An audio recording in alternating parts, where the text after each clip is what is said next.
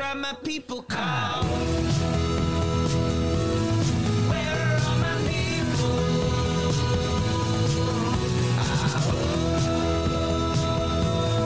Where are my people? I guess I'll fly away now. Hey, everybody, everybody, welcome, welcome. It is Monday.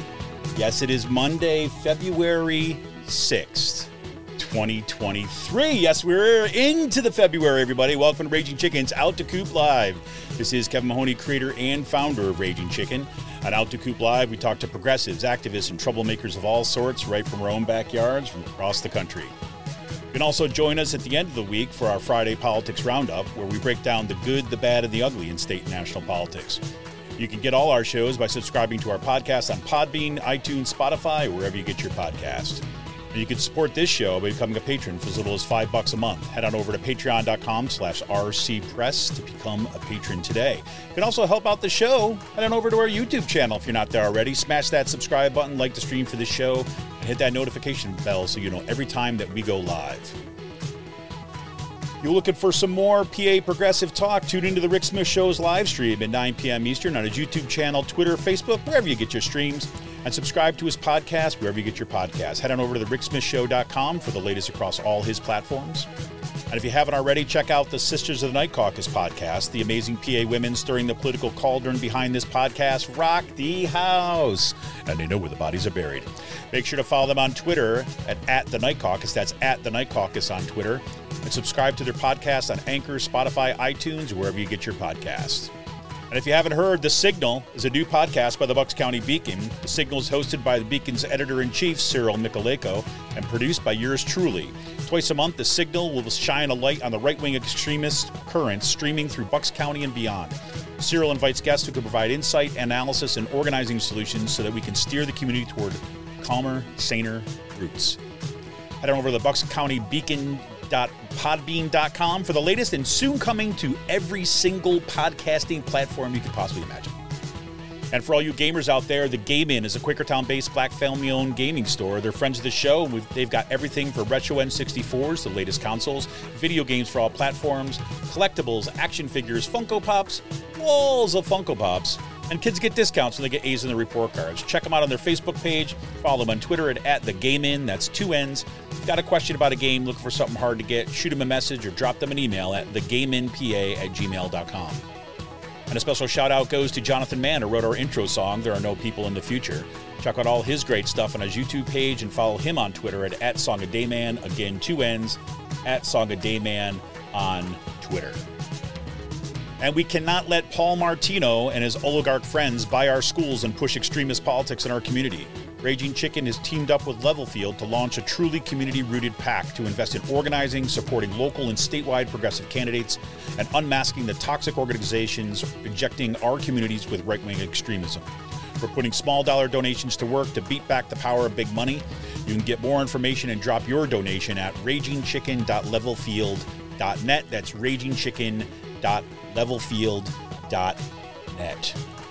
Well, on this week's show, I am totally psyched about this week's show, and it is right in kind of my lane right now as we're working up to a contract fight, from what I'm hearing, uh, with APSCUF coming right now. Tonight, I welcome Hannah Leffingwell to the show. We'll be talking about her recent article in the Chronicle of Higher Education called The Academic Career is Broken and the Need for Fundamental Change in Higher Education. In that, she argues, quote, we are in the midst of a crisis in academia, to be sure, but it's not an economic crisis. It's a crisis of faith. The question is not just whether our institutions pay faculty fairly, but whether any wage is worth the subservience and sacrifice that modern higher ed requires.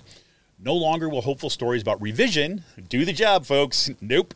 We need a revolution, not a revision. Hannah is a writer, historian, and PhD candidate at NYU.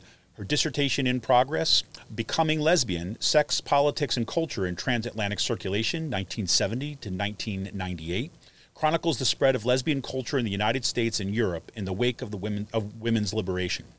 Her research has been published in Gender and History, and her writing has been featured in Jacobin, the Chronicle of Higher Education, Public Seminar, Seminar Eurozine, and Sinister Wisdom. I love that name, Sinister Wisdom. Mm. And her first chapter book, A Thirst for Salt, was published by Gazing Grain Press in 2018. You can follow on Twitter at Han Leffingwell, at Han Leffingwell on Twitter.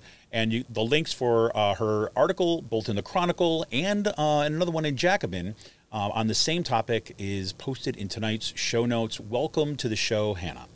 Thanks so much for having me.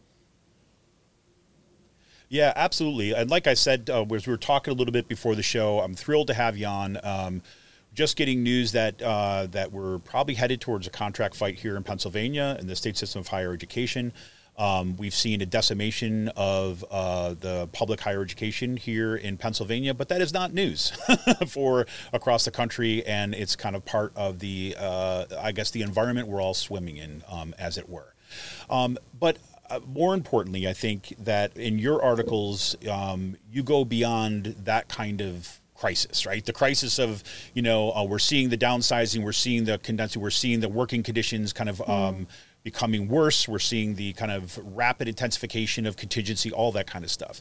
Um, but you want to look at something bigger. So, before we dive right into your article, can you talk a little bit about just kind of what brought you to these issues? What got you to this point where you wanted to address these crises in academia as you're talking about?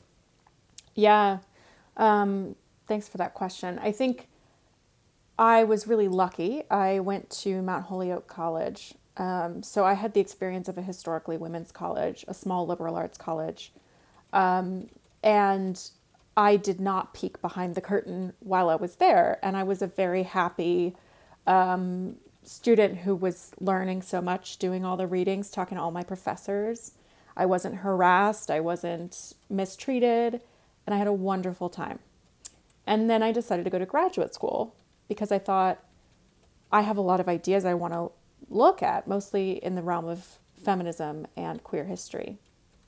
And so that was how my graduate school journey started. And the recognition of these these huge problems in the institutions um, came slowly and painfully through personal experience. Um, you know, a few years of really being so energized and so excited to be in graduate school at NYU and um, you know, just going all in with the process and then kind of reaching these walls where things started to go wrong. Having to deal with Title IX and realizing they were not there to protect me, they are there to protect the institution from liability. Um, that was the first kind of moment when I thought, oh, something else is going on here. Um, and then as I started to teach, the Graduate Student Union at NYU went on strike. Um, so I learned a lot through that process about thinking of the work we were doing as labor instead of just the thing you do to put on your resume to succeed in the profession. Um, and COVID just broke things apart completely, um, which maybe we can yeah. talk about more later. But, um, you know, I started graduate school in 2015. I was in my first year of the PhD when Trump was elected. And um, in my fourth year when the pandemic hit. So anything I thought the experience would be, it wasn't. um, and the stakes became very high very quickly yeah. on a national scale. Um, and the stakes of teaching, of being an instructor, were so high all of a sudden. Politically, my students were and are in so much danger because of their identities. Um, and literally, being being worried that you're going to kill your student or that your student is going to kill you because of a virus you can't control. Um, so I think that that kind of political context really helps explain why I had that felt sense that there was something wrong with the way we were approaching this, that the stakes were much higher than maybe most people were talking about. 100%. And I remember uh, going at our, at our, at our university when we uh, I guess this was going into the fall of 2020. Um, our university president was insistent upon going back uh, in person. Um, mm. Said that what we needed was grit and fortitude.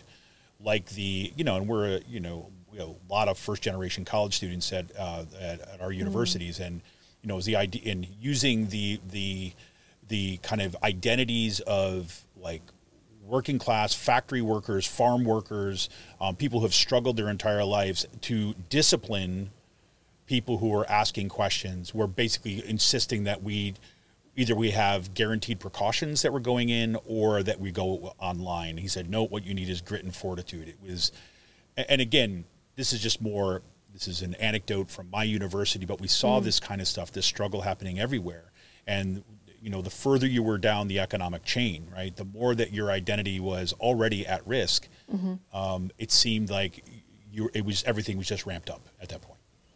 I think the experience of teaching remotely, I was teaching in the spring of 2020 as a TA, so I had to make the transition over spring break to Zoom, which I had never used. And I remember sitting in the conference room with the two professors I was working with, and one of them said, I think they're going to close school after spring break. And I said, they wouldn't do that. That's crazy, you know? And um, he said, well, we should probably start getting used to Zoom. And I thought, oh, you know, he's just scaremongering. and um, of course, we know what happened um, and had to very quickly switch to Zoom. That was a huge indicator of how important graduate student laborers were because we were taking on the bulk of that transition, making sure that students were getting one on one attention, making sure that the technology was working, serving, uh, doing all of these extra things that we weren't doing in the classroom in person. Um, and I taught my own course that summer com- completely over Zoom. Um, and I had students who were in really nice houses, in nice bedrooms with good internet on their MacBooks. And I had students who were housing yep. insecure, who were trying to figure out how they could work to support themselves, who did not have access to Wi Fi, and who were really, really struggling. And it just became so obvious to me that the way we were um, trying to level out that privilege wasn't wasn't working. Um, even if you are on campus, even if you are in the dorms, um, it's not so easy as just putting somebody in a dorm and putting them in a class. Um, so I really started to worry for those those students and felt that I was taking on this role of kind of like a care worker in addition to being an educator.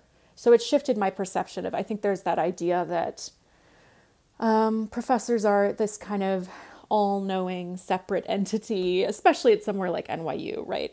Um, mm-hmm. Who have these incredible things to share with you, and they can't be bothered to really get to know you one on one, right? This is the the research university experience, not the liberal arts college experience. Um, but I think there's a lot of reckoning with the fact that care work is required. The universities are not investing in care work the way they need to. We have huge mental health crises on campus, um, housing insecurity, food insecurity. And in addition, um, you have all these people who have received no training in how to teach or how to deal with people in crisis. So everything you learn is something you have to just find for yourself or learn by making mistakes. So I think when we talk about the crisis of the profession, it's not just that people are not being paid, that they're not receiving health care, that the jobs are insecure and uncertain. It's that we are fundamentally training people for the wrong thing. And we are setting them up for failure, and if not failure, certainly discomfort and the feeling that what they're doing is never enough, especially if they are marginalized people in the academy who are taking on all that extra work to support their students. Yes, you talk about you know how we have how some of the narratives around like your luckiness to be able to do this work or your mm. calling or your mission this language that I think entices um, a lot of us, you know, into this profession and academics that we are there for you know to do this work to work with students and we care mm-hmm. um, but that's also used as a stick in some ways to say that well what do you mean you're not available for your students over the weekend in the middle of covid when they had bad internet connection during the week well you need to be there for, available for them mm. just try this little thing right if you oh here's a cool little app that will connect students with some mental health resources if they can't mm. get access to what we have at the counseling center these little like whether it's a tech fix or that that language of like, well, if you just do this one thing, right? But those one things are all stuff that we haven't been trained for, haven't thought of, didn't get us into this, and it certainly hasn't been part of the education. I think you know, getting to where we are. So let me, let me ask you. So you know, you frame this piece in the Chronicle, uh, you know, obviously provocatively, right? Um, posing some direct question. You use you you start with this, you know, the novel um, um, Babel, right? And you, you you said coming out of that, there's three questions, right? One, can that be saved? Number one, right? Two, can you change it from within? Right, and three, is it ethical to work in these institutions? Um, can you talk a little about that framing, and maybe even say like, okay, once you know, once you kind of burst the bubble of uh, of this image around there. Like uh, I think you referred this on Twitter today as like tune in later today as I continue my quest to stop impressionable young people from getting PhDs, right? Because that's essentially the discipline that comes with it, right? Yeah, I think So can you talk about that thing and then walk us into that article a bit in terms of what you wanted to do there? What I wanted to do there. So I was asked if I could speak to the end of the strikes at the New School and University of California, and if I could kind of reflect on whether they were worth it, what had been gained. Um, and so I, I sat and I thought about that, and it seemed so minuscule, the actual outcome of the strikes. And this is as someone who is very much benefiting from the strike at the new school, right? So I'm not saying that it didn't hugely affect people's ability to make a living at all at the new school. Um, but when I was thinking about, oh, I could analyze these strikes and what they were able to gain through striking, I thought, well, but that's that doesn't fix the problem, right? And Right. the fact that um, with both of these strikes, University of California and the New School, by no means are the part-time faculty or graduate students coming out of it with a living wage or you know the kind of protections that they deserve. They're coming out of it with better than what they had. Um, so there's that side of things, but I think I really had to grapple with that question of okay, how would this affect me personally if I continue in this profession? Which is something I talked about more in the Jacobin piece. Um, the sacrifices that would be required for my family, the fact that most academic jobs require relocation. Um, it's very hard to, to get a job in the place where you already live. Um, it requires the postdocs and the visiting positions and the moving around as you try to finally get that dream job. Or maybe you don't get it ever, or maybe you don't get it until you're 50. Um, so I had the personal reckoning of deciding that was not worth it for me. There was too much going on in my life that I cared about to just uproot it and leave. Um, and then when I started to think about the big picture and the ethics of it, I started to feel like it was this, you know, snake of dominoes. And I had pushed one down and they all fell down. And I was just watching them fall. Mm-hmm. Because I realized I'm teaching queer history, I'm teaching the history of feminism, I'm teaching critical race theory, I'm teaching these ways of viewing the world that are so important to me and so important to my political perspective and my activism to share that ability to think critically with my students. And I am so moved every time I am in a classroom with them. And at the same time, I can't square the the cognitive dissonance of teaching these things and being in an institution that is so rotten. Um, it just feels like it doesn't make sense to be teaching this radical history and these um, really complicated and beautiful ideas that have been passed down to me from all these wonderful scholars, but to be doing it in an environment where my students are being lied to. They're being lied to when they're told that the place you go to college is going to make your whole life one thing or another thing. Um, they're being lied to when they're told that uh, it's about how how good you are at studying or you know what you've deserved and what you haven't deserved. Um, so I don't know if that if that answers your question about my questions, but Um, it's just to say that there was kind of this ethical clusterfuck that came about as I started to untangle my own problems with the profession. No, that that is wonderful and makes a hell of a lot of sense. I mean, it makes I mean it resonates I think tremendously from you know, I mean and again, I'm in totally like position of privilege when it comes in terms of like higher education in terms of getting a unionized job, right? Mm. Being able to kind of get tenure and kind of the job security as it goes up.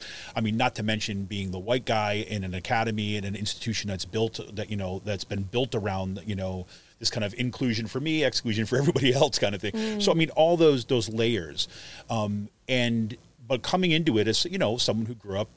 Know, I grew up with food stamps. I grew up with a, a, you know in a single parent family after my my sister had medical malpractice and became kind mm. of mentally disabled. Right? I mean, you know, grew up in in that context and always saw you know these hopes for these ideas this is the way out right this yeah. is the way to get out of these kind of conditions that felt so kind of oppressive out of the shame of poverty out of the kind of like mm. and deal with you know i always say like punk rock music saved my life is like i was an angry angry kid that could have gone a really bad directions mm. if i just look at you know to the left and the right of me in my high school for example um, and this was that pathway that kind of that resonated and then i see you know i chose to you know, I had to make a choice at one point. Okay, do I stay and teach in D.C. right, where I had, you know, uh, you know, I had been teaching there for a bit, or do I take this position, uh, which I, I knew was going to. You know, I've never been to Pennsylvania, like Central Pennsylvania before, or, or, you know, or you know, rural Pennsylvania. Um, didn't know the town. But wanted to work with kids like I grew up with, mm. and wanted to be in that situation where I had some protections um, from a union.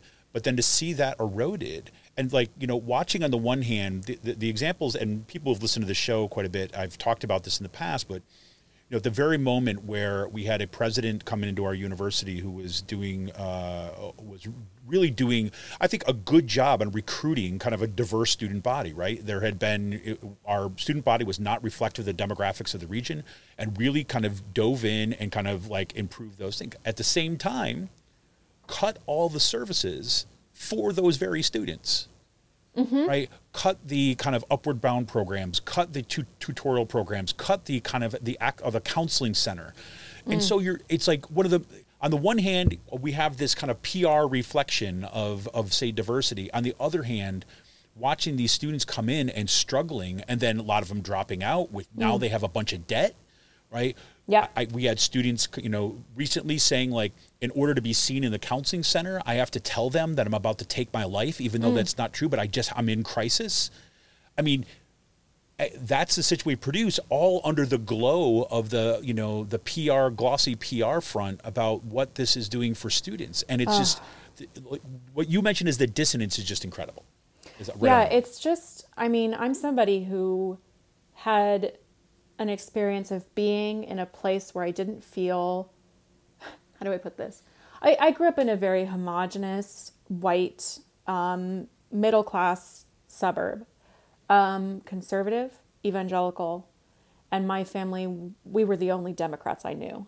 Um, and this was at a time when it was completely acceptable for people like my parents to say, oh, well, gay people shouldn't get married. Um, but I guess they could have civil unions, right? Meanwhile, everyone else around me is saying that homosexuals are sinners and they're going to hell, right? So right. it was a it was a challenging environment, and I didn't come out until college. So I was in this kind of pressure cooker of whiteness and heteronormativity, and um, I needed to get out. And academia, I mean, my studies were were absolutely my way out. Um, and it's I'm I'm so grateful for that, right? I can't just say, "Oh, you know, this is all a lie" when it's also true that it changed my life for the better. It's just a matter of yeah. how far does it go before it starts to go in the other direction. It gets you certain places, right? Um, and then where where is it leading? You know, I, I read this statistic a few days ago that 62% of Americans over the age of 25 don't have bachelor's degrees. Meanwhile, most jobs, yeah. most good paying jobs require a bachelor's degree. This makes me so angry at every turn. Um, in part because I think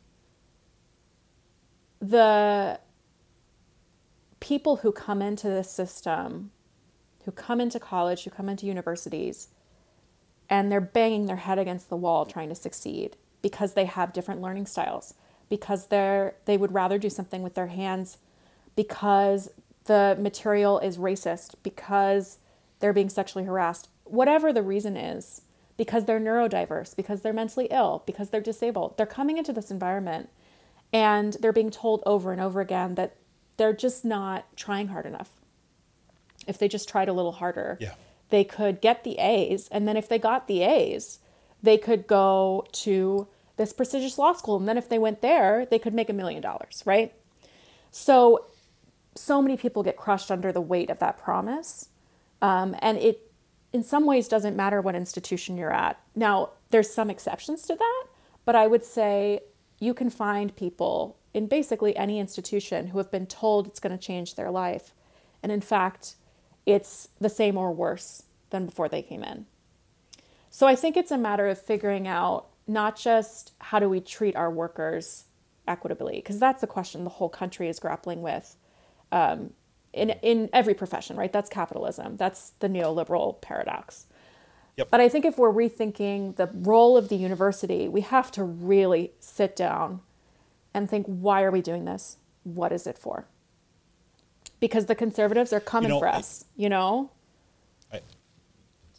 This is exactly where I was going. I was like, you know, because right now there's a reason why. I mean, what you said before about how the content, right, the ideas, what is what is being grappled with. These, you know, I, I mean, I see a lot of a lot of faculty members are teaching what are kind of survival skills in many ways, how to actually extend and deepen the promise of, you know, whether it's everything from body autonomy to freedom to a, a, future in which, I mean, again, I always think about this as like it's always a horizon, right? You know, mm. there's not this finished project that you know that we just get to and everything's hunky dory and everyone sings kumbaya, but what's always that active question about where like how do we get better right? How do we become more equitable? How do we allow more people to thrive in whatever that may mm. look like? And to be comfortable in that kind of dissonance and difference as we kind of move forward. I mean if i'm you know using my high words now but i mean but but that point about that kind of sense of hope of purpose is what so much i think has, has driven so many people to, ac- academics. And there's a reason why it's those exact same knowledge that are under attack right now. Why it's being mm-hmm. stripped out in k through 12 why ron desantis down in florida is basically becoming the poster child for the 2024 presidential campaign.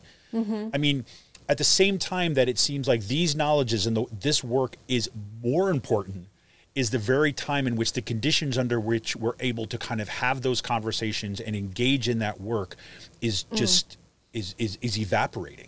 It's becoming about like what, what do you mean? You don't have the will? You don't have the will to work mm. harder? What's the problem? Mm. Mm-hmm. I mean, I'm so my wife is a a lower school educator, so she teaches K through 3. So she's all the way on the other side of the spectrum, right? I have them at the end, she has them at the beginning. We have a lot of really rich conversations about this because I think part of the problem with higher education is that separation, that superiority, and that um, that sense that we're different from educators at the lower levels, right? And that hurts us and it hurts them. And we cannot fix higher education if we don't fix primary and secondary education. We just can't. Mm-hmm. Because these these students are I mean, how do you even describe our system of public education and private education in this country? It's I, I, I don't even have words for best. it. I mean, it's a disaster. And if the purpose of It is the market schooling, right It is Right. the market Right. And if if the point of public schooling, you know, if we're going back to I'm a French historian, so if we're going back to the origins of the public education system in France, the idea was you want to create citizens who know um, the history, the language, the geography, and can serve the French state, right? This is the kind of early Republican idea of public education. I'm not saying that that's the right idea, but that's the idea they had. Sure. So even if you're just going off of that basic idea of creating people who can think and take part in politics, right? Basic level. That's not happening. And it's just going to get worse, in my opinion, because DeSantis and everyone else who's in his camp um, have taken these fears and these these feelings of confusion of not knowing what's going on and he's twisted them um, and he is just decimating our understanding of what it means to educate a person. You know like this this idea of indoctrination that he's so obsessed with. You know i was looking Yeah. up the word indoctrinate today. I was looking up the etymology. And it just means to put you know in means to put something in right? And you're putting some knowledge into a person. That's what teaching is right? The person doesn't have that um, information and you share it with them right? So actually even the word indoctrination which we have such a negative idea of is just another word for education. Um, so i don't even know if i have an end to that thought besides to say that i'm terrified as a queer woman as um, a person who has so many beloved non-binary and trans people in my life um, as someone who's gender nonconforming in my own life i i don't know how we're supposed to just keep going on teaching. Of course we will and we must but there is so much fear right now about what could happen to us and what's happening to these students we could teach one day because they're being robbed um, sometimes of their lives by this. And i can't do anything about that student in that state who cannot live in their gender in their school. I i feel so helpless about that. So this is why i'm saying we need Yeah. to come together from the very first the pre-k all the way up to the highest levels of higher education. We have to start seeing this as a complete picture and we have to start investing in each other instead of thinking of college as this like separate special thing that you do.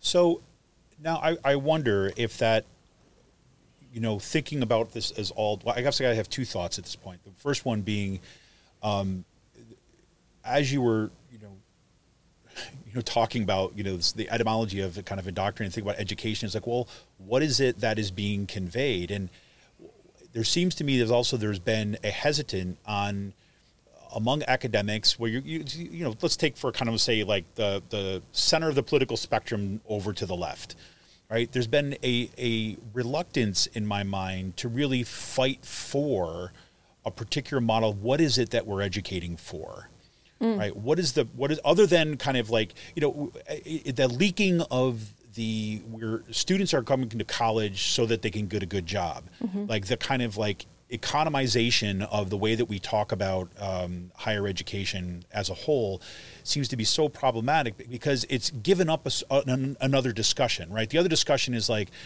you know part of the dual promise in my mind of higher education yes there's always been this kind of you know job training part of it but the other part is like you're training people right to engage critically in that society. And if you're any if you any have any hopes to be a democracy worth its name you're mm. training you're training citizens you're training people how to be and how to be active and critical and a participant in that kind of world. But mm-hmm. by giving up that part of the argument right by by saying okay no okay we'll play on the field of like yes it's worth it for the jobs and we'll squeeze in our academic work in these and you know in this department or in this program we're at a point now where we need to be making these arguments overtly. Mm-hmm. so I think that that's the one, you know, look, we need education to save us Right. from what is what from the 40 years of, of neoliberal attack that has been coming after us, not just education, but right across the board. On the one hand, on the other hand, I'm thinking about where you kind of end up in this piece in the Chronicle about say, look, that idea, you know, can we work it from the inside? Can we kind of have these minor revisions to this? And you come down and say, no, you know, I know there's going to be the naysayers, the people that are going to say I'm being hyperbolic here and all this, but no, I think we need something, we need a revolution in higher education.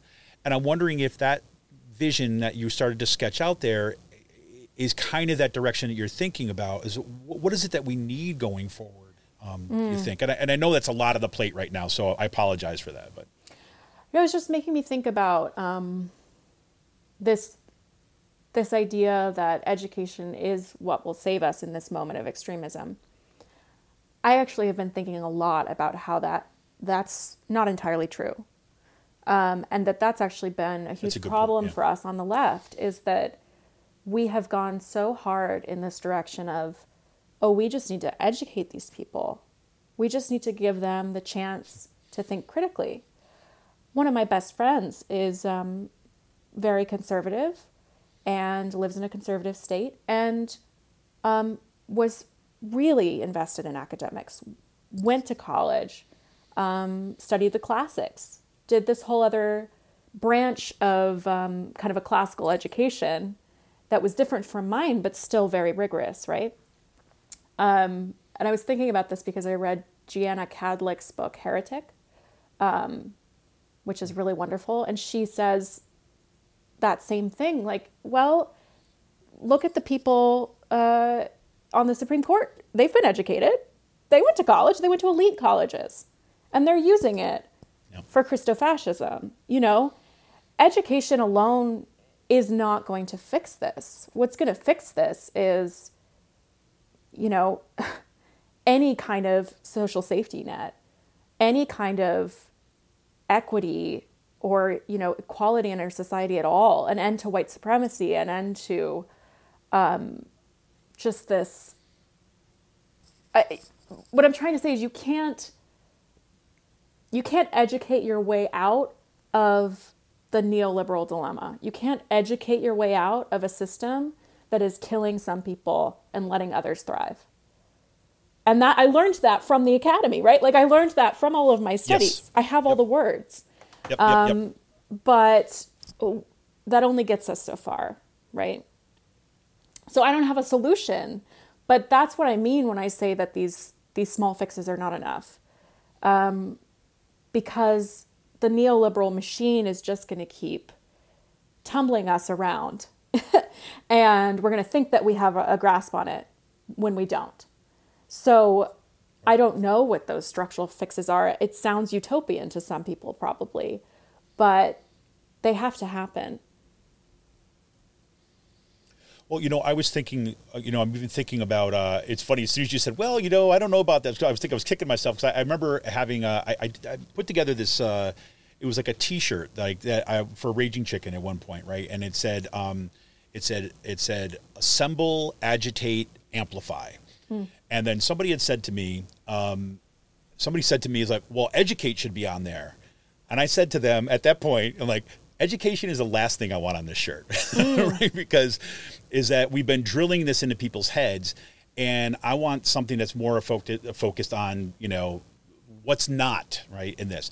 But then I'm also thinking about you know I did my in my dissertation work I did in um, uh, looking at say social movements, uh, radical educational experiments during the early 20th century in the United States, right? So looking at everything from these communist schools in the deep South, right? Um, the Commonwealth College, for example, down there, looking at the um, Brookwood Labor College in kind of outside New York, and um, looking at some of the anarchist schools that were being set up in the modern schools and so on like this.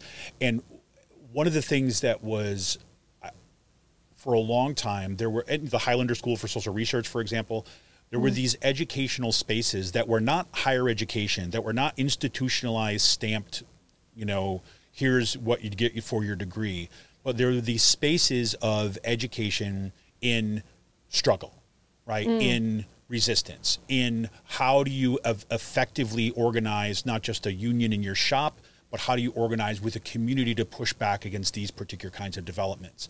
And I'm thinking, you know, one of the genius geniuses of the of the neoliberal era, right, is to reduce the number of those spaces, right? To have a war on those kind of other spaces of, of non-sanctions education that uh, was training people in how to activate, if that makes sense. You know what's interesting though? The conservatives are doing it very well. They have they their are schools. brilliant at it. They have their they schools do. where they are telling people how to disrupt and how to, uh, you know, work it so that the votes turn out in their favor because they they can just flip enough people, right? They are doing so much more work than we are. They are coming together. They are agitating. They are assembling, and they are teaching, and they're doing it better than Yes. us, and that's terrifying. And I think, you know, if we're hoping that the university space can be a space of some kind of progressivism, I think we have to remember that the roots of it are patriarchy, white supremacy, and imperialism.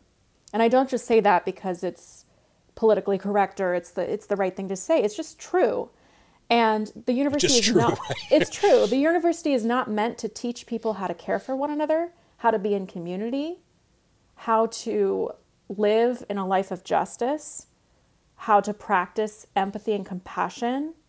That is not what the university teaches. That sometimes happens, but in spite of the university. To have these schools that are, you know, Mount Holyoke is near a very working class community. Um, and, ha- you know, mostly we have no connections to that community. Um, so that, that kind of separate spheres problem that the university has, to me, is a feminist problem because the institution is built around a patriarchal idea of what it means to be educated. And for me, if we were able to radically reimagine the institution from a feminist and an anti racist point of view, you would have different kinds of knowledge that would be welcomed. You would have teaching that centers community and compassion and care work. Um, and you would have something that just basically doesn't resemble what we have now. If we're really talking about serving a more just society, that's what we would need. You can't just do it with ideas. You can't just do it by reading the books. One hundred percent, and I'm and, and I know I'm I'm keeping you longer here, but I got one more question for Yeah. you. and this is I I don't I don't I, and I suspect that it is another one of these. Not there is no easy answer that we have going on here, but right along the lines of what you're talking about. So I'm almost thinking back to specific points of struggle, right? Thinking about whether we're talking about the NYU strike, we're talking about the New School strike, we're seeing this kind of radicalization in some sectors of uh, kind of labor of, uh, and I say radicalization, I don't mean they're, they're all the way to the lefters, but I mean radicalization in, in the willing the willingness to actually, you know, kind of utilize direct action as a tool, right? To withdraw labor and kind of to put it, you know, put a wrench in the gears, at least if it's for in hopes, I guess, of, of creating some kind of opening where there's other possibilities um, become visible at least. So thinking, I think, to these points of struggle, right, where we have, you know, active campaigns going on, active strikes that are going on, resistance is happening all over here. Is it? Can these moments of struggle contribute to that kind of direction that you're talking about? Um, and again, I, I know this is like. I, I don't want to lay this at your feet, so to speak, right? Because you know I hate that move saying, "Well, okay, here's the problem, so give us the easy solution that we can put in a headline and put it." And I don't mean it in that way. I mean it just kind of as thinking that process through, because I think what you're saying is resonates with just like tens of thousands, if not millions, of people um, that Yeah. are looking for like ways. So Yeah, I mean, the first step is we should have a union at every single college and university, right? I mean, that's something, and it's really significant. And the strikes have been so meaningful symbolically, and it's been contagious in this beautiful way. The more that people do it, and the more they survive it, and the more they succeed, the more other people are doing it, you know? And um, I think that's really powerful. And I do think at somewhere like the New School, uh, it has had this incredible effect of putting people in touch who weren't in touch before, having the tenured faculty talking to the contingent faculty, having people from different departments collaborating, having students really understand the labor of their professors. Um, so I do think that's a way to kind of take down the hierarchy as a first step, take down that idea that some people deserve to be so special and other people don't. Um, and hopefully that will kind of move us in a direction of at least people talking to each other so they can have the information to figure out what they want to do next. Um, and I think uh, another thing that has to be considered is the ways in which our institutions are built on a system of policing. I mean, literally, right, with campus police. Yeah. Um, with urban campuses, somewhere like NYU, you know, working with the NYPD. But I've been thinking about this a lot in terms of grading. that grading is based on the mindset of policing. Oh, you didn't do the work, and I'm going to find out that you didn't do the work, and then I'm going to give you a low grade because you didn't do the work. And this is something I've picked up from people who are doing, you know, the work of uh, universal design and trying to figure out how to make classrooms really accessible. But it's been a mind blowing for me to think of it that way. How are we policing our students through grading? How are we policing our students through uh, attendance and financial aid and all these you know ways that they have to they have their behavior has to be a certain way for them to succeed. It's not actually about their ideas or their effort. Um, so i think as with many other places right now we have to start peeling back those layers of policing even just in our daily interactions. And i think when you merge that with the labor uh, energy i think you get something closer to what we're going to want going forward yeah, 100%. And uh, so this is a good question from chat that came up here. Then it says, um, kind of referring to what you said earlier, it said, of course, we will go on teaching and learning. And then the question is, should we? uh, should we? I mean, is a should we keep doing it? Uh, whew. Yes, but I don't think we should keep yeah. doing it in this context. Um, I don't know yet what that looks like for me, it looks like probably leaving this profession. Um, so I don't think it'll mean that for everybody, but uh, my answer is is like no. but yeah. there's an and there as well, and the and is we should be teaching, but just maybe not in these contexts.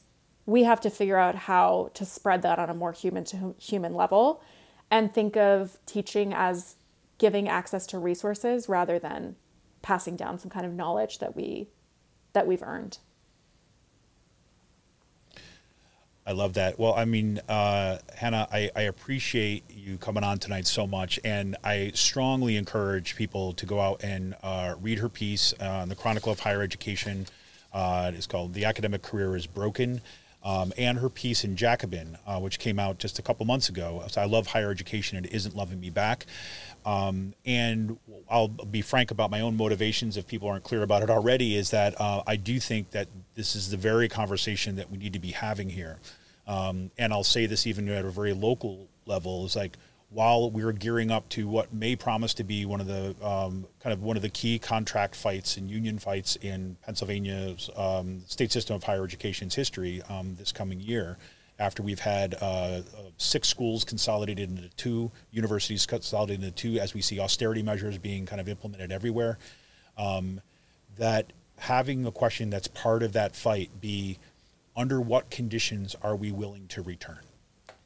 And that not just being wages, benefits, and whether or not the mold is still in my freaking building or not, mm. but rather what is the human capacity? What is the human? What are the what are the needs that we need as human beings to do this in the way that it should be? And I do think these two pieces by Hannah are really uh, a great um, places to have that conversation around. So, Hannah, I appreciate your work so much, um, and I appreciate you coming on. Thanks so much. I, I really enjoyed this conversation. I have plenty of new ideas just from talking through it. So, I hope it inspires other people to have conversations like this. I think we could use more of it. Well, fantastic. Well, we're going to be uh, um, basically keeping an eye out for uh, uh, where you go from here and what else is coming out. Um, make sure to follow uh, uh, Hannah on Han Leffingwell on Twitter. Um, information on that will be in tonight in show notes, and also check out her pieces. The academic career is broken. The, uh, the chronicle of in the chronicle of higher education, and I love education. Isn't loving me back in Jacobin. Uh, Hannah Leffingwell, thank you so much for joining us tonight, and thank you everybody for in the chat. I apologize that we got a little laggy with uh, kind of on some weird uh, YouTubey uh, internet connection, but the uh, final one will be perfect. I'm glad everyone stuck around until it leveled itself out um, and joined in this conversation. Um, have a great one, Hannah, you. and uh, you know maybe uh, I'll get to join you on the front lines one of these I days. Hope so. so, yeah, here we go. All right, this is Kevin Mahoney, uh, creator and founder of Raging Chicken. Uh, Want to remind you that we'll be back here next week with Alyssa Bowen, and we're going to be talking about right wing dark money and their new plan to expand into school boards. Yes, like they haven't done it enough already. We'll be back. We'll see you then. See ya.